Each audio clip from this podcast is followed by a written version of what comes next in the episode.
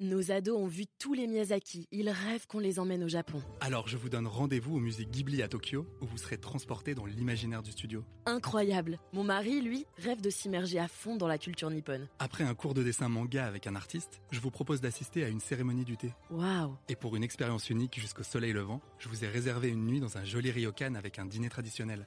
Je nous y vois déjà.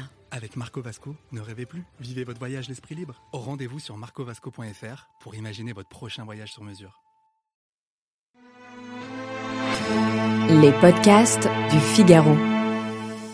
Avec ses odeurs parfois étonnantes, son aspect trouble, ses petits picotements sur la langue à la première gorgée, le vin nature peut faire peur. Mais dans le sillage du bien manger, le bien boire reprend sa place au comptoir et le vin nature intéresse de plus en plus les buveurs français, même s'il continue à en effrayer beaucoup.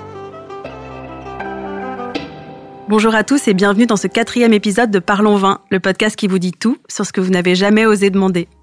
Je suis Alicia Doré, journaliste et responsable éditoriale du Figaro Vin, et dans cet épisode, on va parler des raisons pour lesquelles le vin nature fait peur et comment apprivoiser le monstre. C'est parti.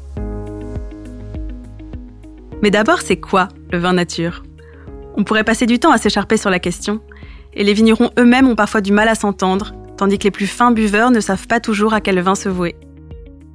Bon, si l'on s'en tient à la définition de l'Association des vins naturels, il doit s'agir d'un vin dont les raisins sont issus de l'agriculture biologique, vinifiés et mis en bouteille sans aucun intrant ni additif.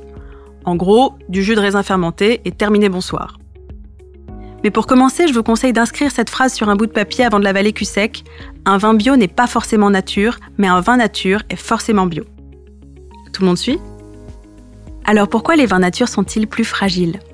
C'est parce qu'à cause de l'absence ou de la très faible quantité de soufre ajouté qu'ils contiennent, les vins nature sont en fait moins protégés que leurs cousins conventionnels, et donc plus susceptibles de développer cette petite odeur d'étable, de chlore, de vernis à ongles, voire de dissolvant pour une manucure complète. Donc certains diront qu'ils adorent, tandis que d'autres vont refuser d'y tremper leurs lèvres. Et dans les deux cas, qui sommes-nous pour juger? Donc, plutôt que de jeter la pierre à qui que ce soit, il est important de souligner que lorsqu'un palais a été habitué durant de longues années à certains standards, le goût du vin nature peut choquer les papilles. On nous dit parfois c'est pas du vin.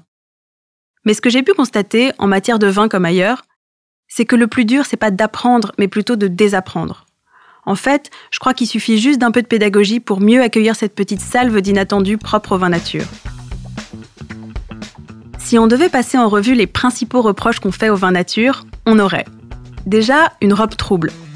En fait, c'est tout simplement parce qu'il s'agit d'un vin qui n'a pas été filtré et dans lequel il reste donc des petites particules appelées les lithines, encore en suspension, qui finiront par se sédimenter au fil des mois. Elle donne au vin beaucoup de caractère et elle ne dénature en rien ni son goût ni sa qualité. Ensuite, une odeur animale. C'est sans doute ici le reproche qu'on entend le plus souvent au sujet du vin nature. Et pour cause, à l'ouverture, certaines bouteilles vous transportent immédiatement dans les bas-fonds d'une écurie.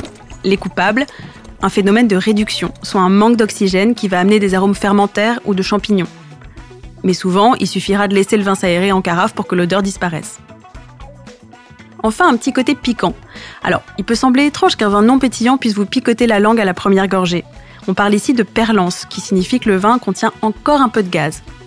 Et si certains raffolent de ce petit twist effervescent, d'autres préféreront secouer la bouteille, avec la main sur le goulot, pour la faire disparaître. Finalement, une fois qu'on a dit ça, est-ce qu'il est encore possible d'apprivoiser vraiment le vin nature? Alors, le problème du vin naturel aujourd'hui, c'est que parmi ceux qui en boivent, certains se mettent à considérer ses défauts comme des qualités, ce qui a pour effet de braquer ceux qui n'en boivent pas, ou du moins pas encore, et qui considèrent que les vins nature sont pas des vins finis. Mais en fait, c'est quoi un vin fini sinon un vin mort? Par définition, un vin vivant va continuer à vivre jusque dans votre verre et il aura donc besoin d'être accompagné. De la conservation à la préparation, au service, chaque détail compte.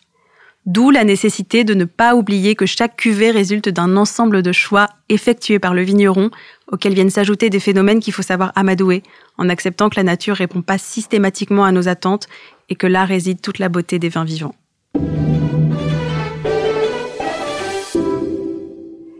Si vous avez aimé ce podcast, n'hésitez pas à le partager et à vous abonner. Vous pouvez le retrouver sur le site du Figaro, Apple Podcast, Spotify, Deezer et toutes les applications.